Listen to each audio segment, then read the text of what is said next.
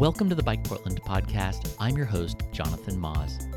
In this episode, I spoke to Ryan Packer, a journalist based in Seattle who covers transportation issues for The Urbanist. Their name might sound familiar because Ryan is also Bike Portland's special correspondent on the Interstate Bridge Replacement Project, or what we often refer to around here as Columbia River Crossing 2.0. Ryan recently visited Portland, so I thought it'd be fun to sit down, talk a little shop about what it's like to be an advocacy journalist in the transportation space, hear their latest opinion about where the project is headed, ask them why, despite all signs showing that we should do otherwise, transportation departments continue to arrive at a quote solution unquote that involves widening freeways and much more. After our conversation, Ryan and I walked across the I 5 bridge and I asked them what they thought about the experience. Here's our conversation. I am here with Ryan Packer.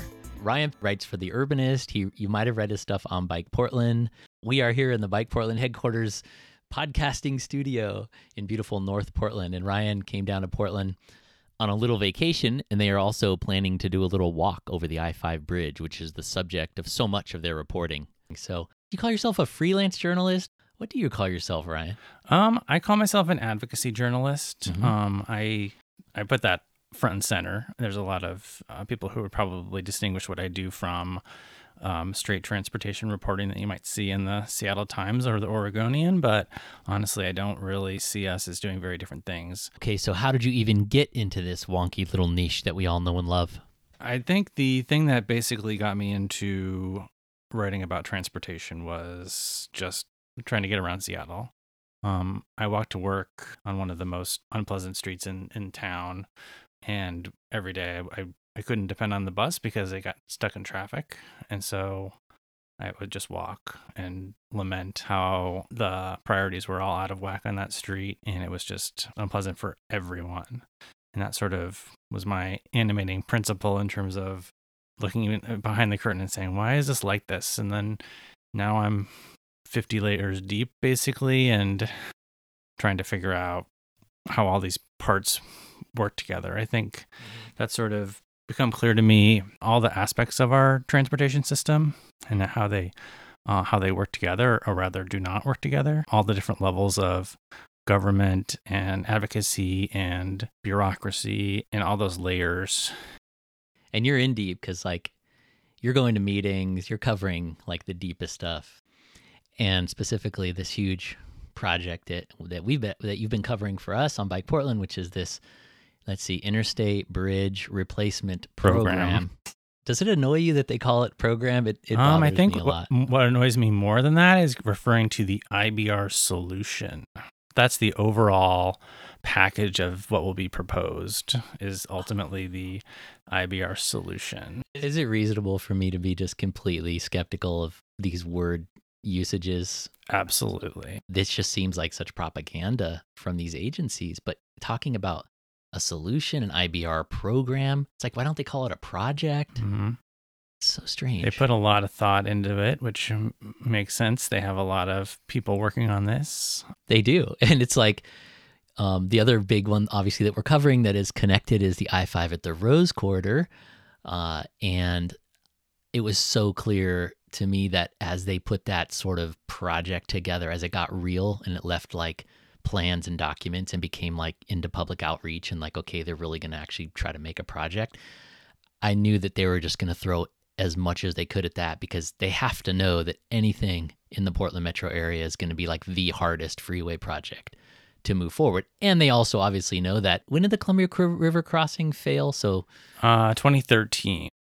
okay, so so 2013, they then especially with the the new I five the new CRC attempt, uh, they knew not only uh, would it would the Portland region be a difficult place to widen a freeway in 2020 2021, but they're coming off this massive failure of the CRC in 2013.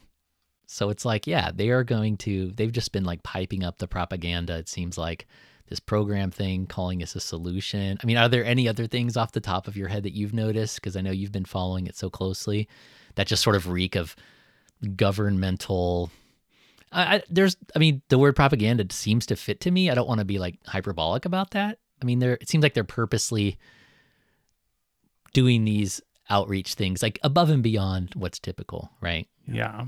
I mean, obviously, there is the great coinage that is the auxiliary lanes. And so the program administrator, Greg Johnson, is, is constantly saying that, you know, I 5 will have three lanes um, on one end and three lanes on the other end. And and all of the the extra lanes will be auxiliary. So those aren't real lanes; those are just sort of there for safety. I know when we I talked to him uh, earlier this year, he said that if they could do a two lane bridge, that they would do that if it was if it was safe.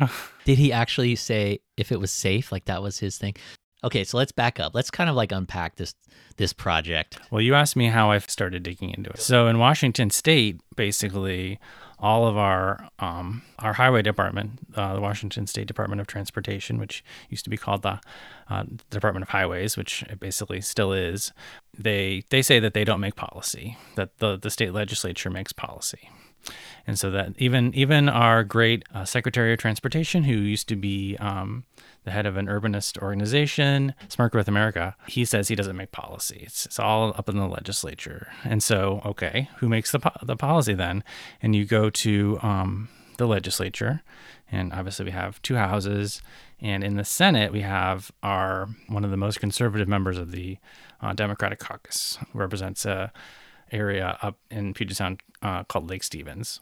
And he voted against the clean fuel standard last year, um, but he is in charge of assembling a transportation package, which we've now gone through three sessions without passing. You know, it's a huge bucket of highway expansion projects. This sounds so similar to the Oregon experience mm-hmm. that we've had. They're very similar. Oregon is, and I'm sure they they learn from each other. I'm sure they have drinks together on occasion. Mm-hmm uh, and trade notes on how to get this stuff through over an increasingly, uh, you know, uh, increasingly strong opposition. I think as we, as we, as we go, you know, down the line of like, you know, people getting more worried about climate change and all these other issues, like this whole thing of when they say it's up to the legislature, that is constantly being said by, you know, ODOT and the Oregon Transportation Commission, which is another layer which is supposed to be this like independent oversight. Does Washington have that too? Um, our our transportation commission is apparently less involved than yours. Um, they set toll rates and ferry rates, but they don't seem to have to actually vote on projects like yours does, which is interesting to me. Um, so it's actually a little bit less transparent up in Washington. They just sort of voice support or not. Yeah, and so the idea that somehow the DOT people are not influencing what these senators and other people in the legislature think and do it just seems so far fetched to me.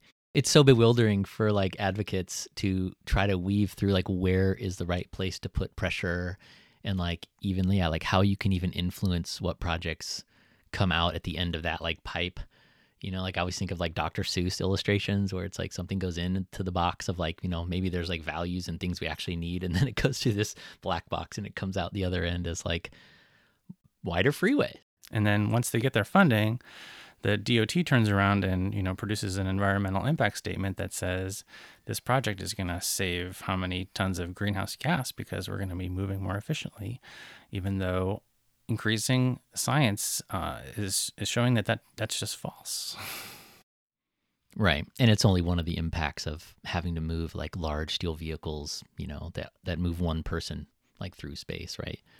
Yeah, these similarities are really, really frustrating. And then it all comes together in like the at the Interstate Bridge project, you know, because you have both of these agencies, and then you have another layer of like a bunch of consultants and stuff that are like kind of managing things. So it's I'm I'm glad you're sitting in on those meetings and like trying to figure out what's going on. So for people that are like, you know, worried, maybe they're hearing that the CRC, CRC is coming back. Where where do things stand right now? Um, it is definitely coming back, and they're they're trying to rush through it very, very quickly. They want to start construction in 2025, which is incredibly, incredibly ambitious for a $5 billion project. What's the rush coming from? Um, it's partly because there's some unspent funds from the uh, CRC. And so um, basically, the talking point is that they have to give it back if they, if they don't move forward with the project. Although many people have pointed out that they can simply say that there's a no build option for that. and not have to return the funds. But that's one of the excuses. But we have Jay Inslee coming to the end of his um, fairly long uh, term in office in Washington. Mm. You have Lynn Peterson, who used to be the Washington State uh, Secretary of Transportation and now is at Portland Metro. This project is ultimately both of their legacies. Mm. And it's hard to not see a desire to get this done in any way, shape, or form and say that you did.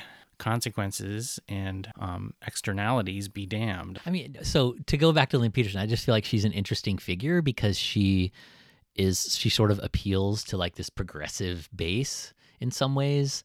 Uh, I mean, being the president of Metro, you would just assume, and it's it's true. I mean, she she there's a lot of progressive people that I think so ostensibly are like in support of Commissioner Peterson. Uh, I mean, sorry, Councilor Peterson. But like you said, so from your view, she is certainly not doing anything to prevent CRC 2.0 at this point. It seems like she's asking some hard questions, maybe. She is walking a very fine line. Um, and I definitely think she is asking the right questions at times, but sometimes you have to do more than ask questions. Um, and so there are certain aspects where we're just um, in wait and see mode, and that seems like a recipe for disaster uh, because um, her current talking point to the rest of the Metro Council, which is fairly, you know, has some skeptical voices, and maybe soon we'll have even more. What she's saying right now is that the uh, environmental documentation from the CRC that they're attempting to recycle basically sets the maximum size for the project, but that they can make it smaller.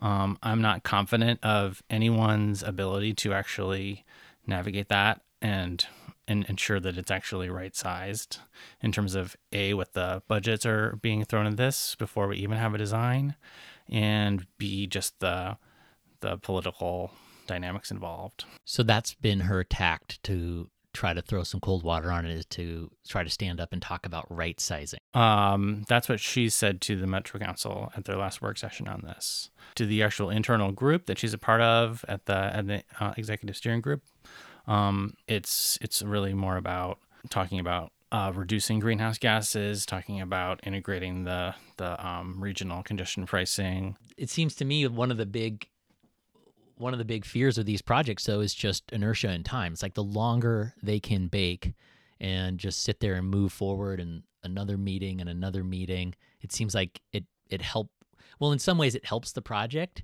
because it's still alive, but then I guess in, in some other respects it you know delays can end up killing these things as well. And so I guess for someone like you know Councilor Peterson, she could she could be aware of that. Maybe I'm being too being too uh, optimistic about the way she's going about it, and maybe there should be a little bit more you know stronger words in terms of like okay Councilor Peterson, it's time to like step up and really you know either fish or cut bait with this thing. You, you know what I'm saying? Do you think she's being savvy and trying to like delay it by asking questions, or do you think she's just trying to appeal to like a progressive base but not doing enough and ultimately just going to get rolled over with this project? Um, I think she is going to get to the end of this and say we did the best we could. Mm. And at this point, that looks like it's going to be a lot like the CRC, with a few a few tweaks. Hmm. But it's going to be, you know, it's going to be framed as a as a compromise between between Portland Metro and and um, Clark County, Washington. Yeah, there, I remember there being like a strong vein of that last time. There was some really uh, like you know progressive voices here. I remember Rex Burkholder being one of them, who was trying to convince you know his base, so to speak, or the people that supported him. I mean, this is a person who, you know, started the Bicycle Transportation Alliance, right? But he supported the CRC, and he just thought that people that were against it weren't seeing the forest, you know, through the trees, and that it was our only chance to get light rail. And I guess he just thought that that was, you know, such a big victory that, you know, it was worth supporting. Now, I think things have changed since then. I think like those kind of like compromise views are not no longer as palatable to the base as they used to be. Like, you know, the the external ills of widening a freeway, even with a light rail line, is probably even not palatable to a lot of people that oppose this project.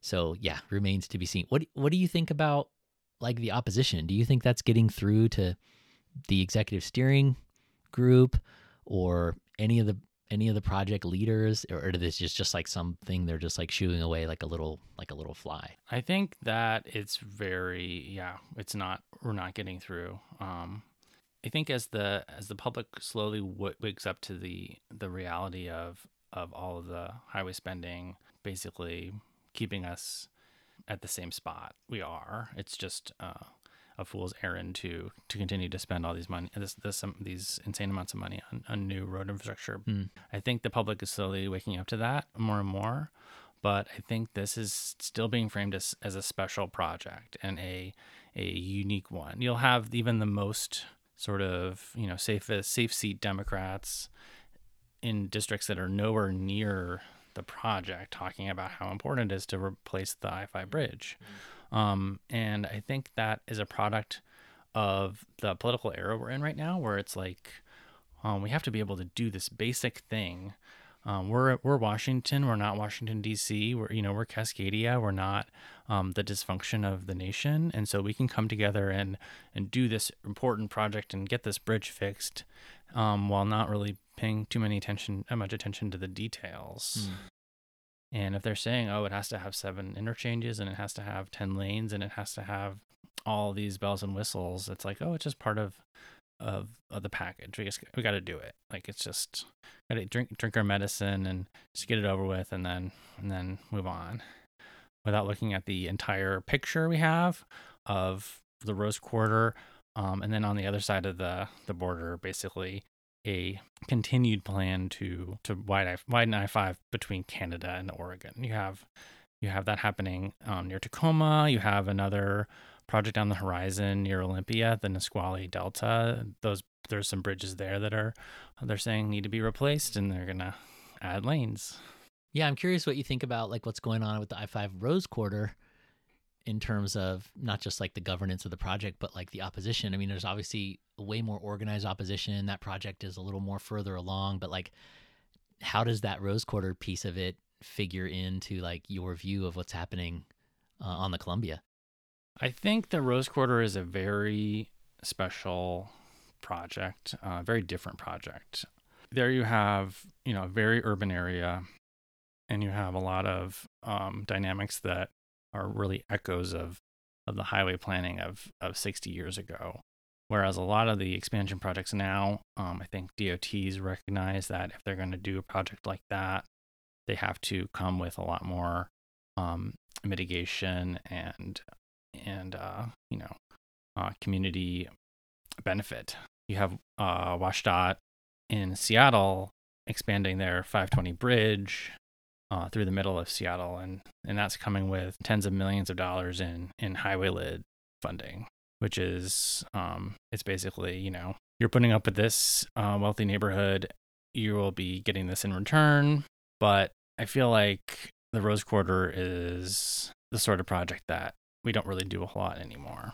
Yeah, so you're saying that like like what's happening with the Interstate Bridge project because it's not like in a central dense city it's over a river it does, it's just like it's like apples and oranges it's like a just a different animal in a lot of ways than what's happening at like the rose quarter mm-hmm. how, how how should how should just like you know regular joe whatever advocate person link these two projects should they do you think the the dots are linking them do you think i mean i think that's part of the oppositional like conspiracy theory is that they've got to get one because they they want the other have you heard you've probably like heard that, right? Or like heard people thinking that there's this nefarious plot to, you know, they have to get both, so they'll do whatever it takes. Do you do you link them in your mind as well, or? Um, I mean, I definitely link them, but I don't really. I don't think. I think it's a pretty obvious. Uh, you know, I think it's a fairly, um, um, it's a fairly transparent just process that mm-hmm. when they have one bottleneck, they need to do the next one. Um, we see this all over. And so I just feel like that, you know, a highway department widens highways. That's what it does. They need to find the next one. And you can continue to frame I 5 and, oh, this is the second worst bottleneck in the country. Oh, it's the eighth worst bottleneck in the country. Like, Um, there's obviously a whole industrial complex around uh, quantifying that and saying, here's what we have to do. Um, but what's not being said is what do you get if you don't do that? What can we do with the money that could go to that? And it's, you know, we have all this language around, oh, we have gas tax money and it has to be spent on quote unquote highway purposes. But first of all, you can take a very broad approach to what that means because, frankly, building light rail is a highway purpose in my mind because you're getting people an option to the highway. But that's obviously not what the the DOT departments want to hear. So yeah, yeah. I mean, you you describe yourself as like an as an advocacy journalist. So how does that like manifest in how you approach, you know, your work in covering this stuff? Um, I think uh, as an advocacy journalist, I think I just I give myself license to just say what I see in front of me and not have to couch it in the language of reporting on what's happening or eh, just what people are saying and not the actual um, subtext or context or any of those um, missing aspects that I feel like just kind of are left unsaid in a lot of uh, mainstream journalism. Um, if I'm looking at a presentation at the Transportation Commission that's being given by WashDOT on um, a, a brand new freeway that they're building in the middle of Spokane, and and trying to frame it as as placemaking, I'm going to call that out as absurd. And I'm not I'm not ashamed to say that I'm I'm letting my my my feelings show. Yeah. Have you ever have you experienced like sources and people at DOTs like treat you differently because of that? Because you know you're not like the newspaper of record or just some more sort of mainstream channel? Yes. Yes, I have. I have encountered that. Do they is it like and I'm asking this because I just, you know, I, have had similar experiences, but like I'm just curious if, if if that's something that you feel too where it sometimes can be harder to get comments and then just kind of like it's easier for them to ignore you. Like what has been anything off the top of your head like in terms of how that's happened or what they've done that's that you think is like really different because they know or they assume that you're out to get them or something like that that dynamic i have definitely encountered the representatives of certain transportation agencies um, being very paternalistic about uh, our approach and um, verging into lecturing us about how to do our jobs. Um, that has happened. There was an instance where uh, we decided not to um, seek official comment. We had the whole story. We got um, uh, we got a comment from one level of government that was involved in the story that we're working on. We we decided not to get comment from another level. Um, and when the story came out, we got an email number one asking for us to take the story down, and number two lecturing us on how to be journalists. But ultimately, there was no correction that could be offered or or meaningful uh, counterpoint that could be provided by that representative in terms of what the story was, and the story did not change. So yeah, that's always I think that that's a response I always hope I can use and can use and like try to use as much as possible. Is like I'll stop someone if it's like one of those angry phone calls or emails, and I'll be like, "Is the story wrong? Is anything inaccurate? Is there a mistake in the story about you know a fact? Oh, there's not.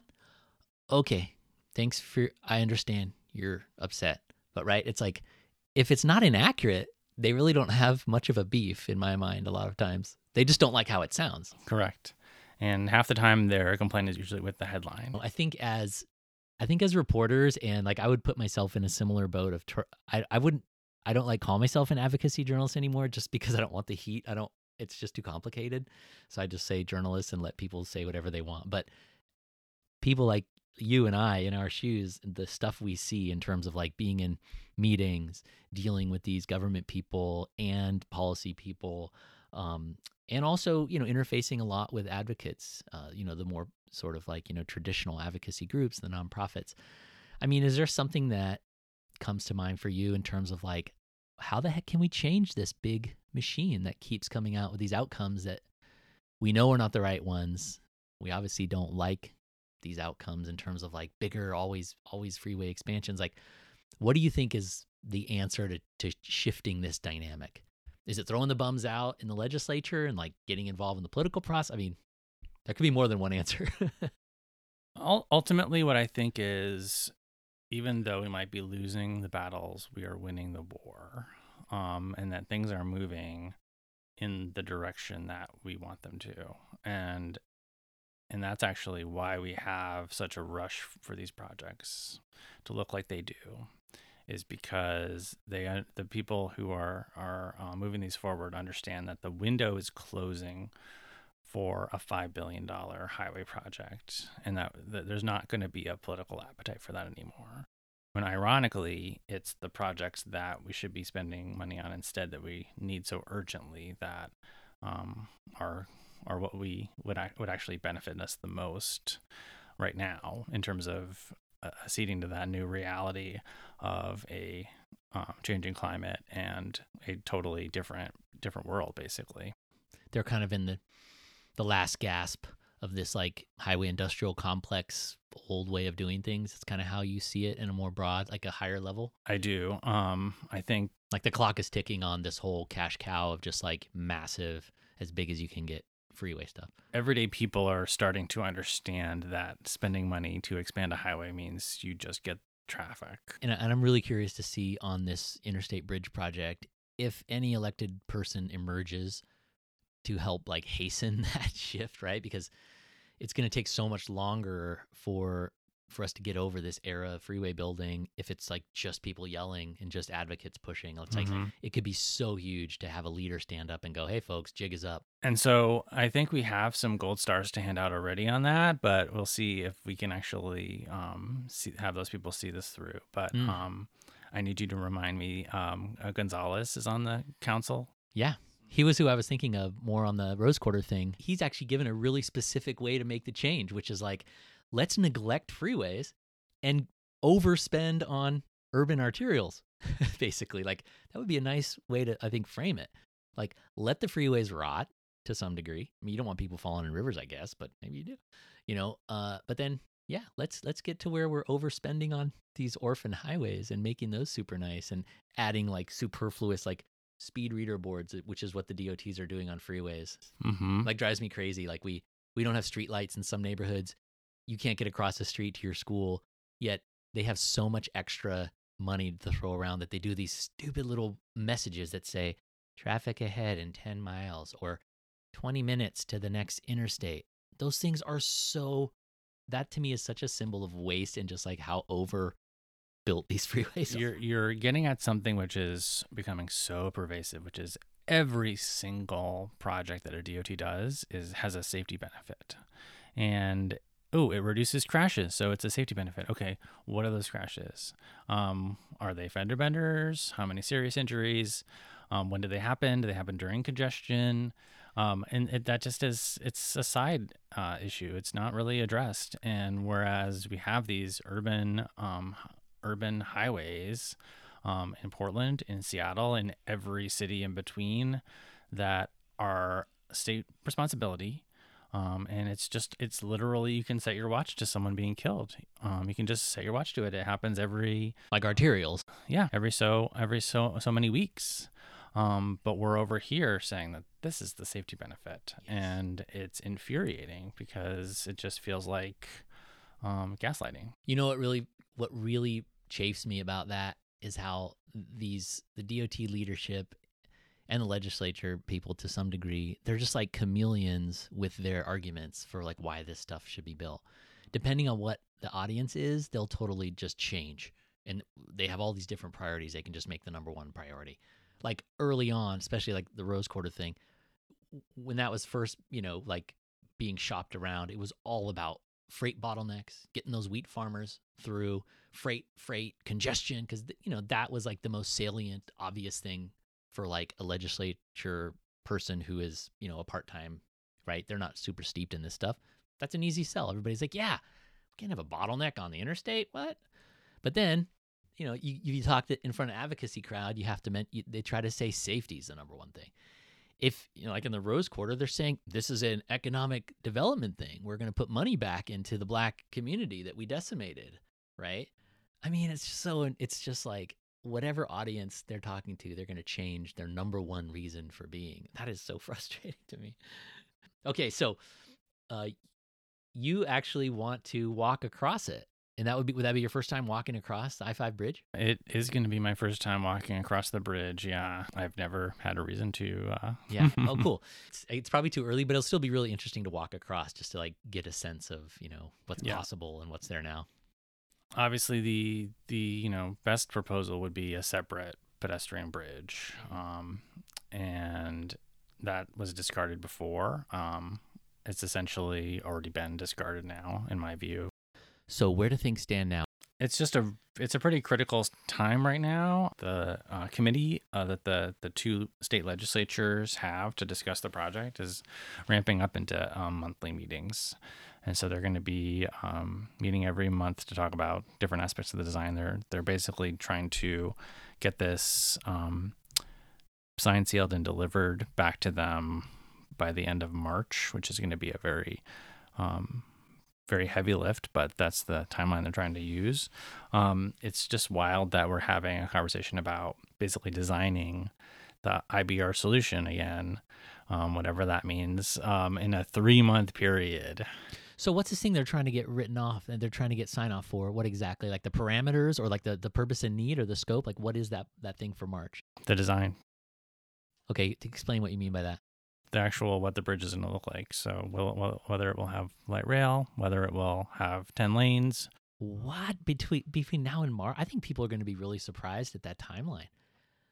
I mean, most advocates are just like over, you know, sitting around like thinking these things take so long. I mean, I think people really need to pay attention then. Is there is there any levers to to push to kind of like influence that at all? Um the biggest le- lever is your your state legislator, particularly if you're in, in the Portland metro or or suburban um, Clark County, because uh, those people are on the committee.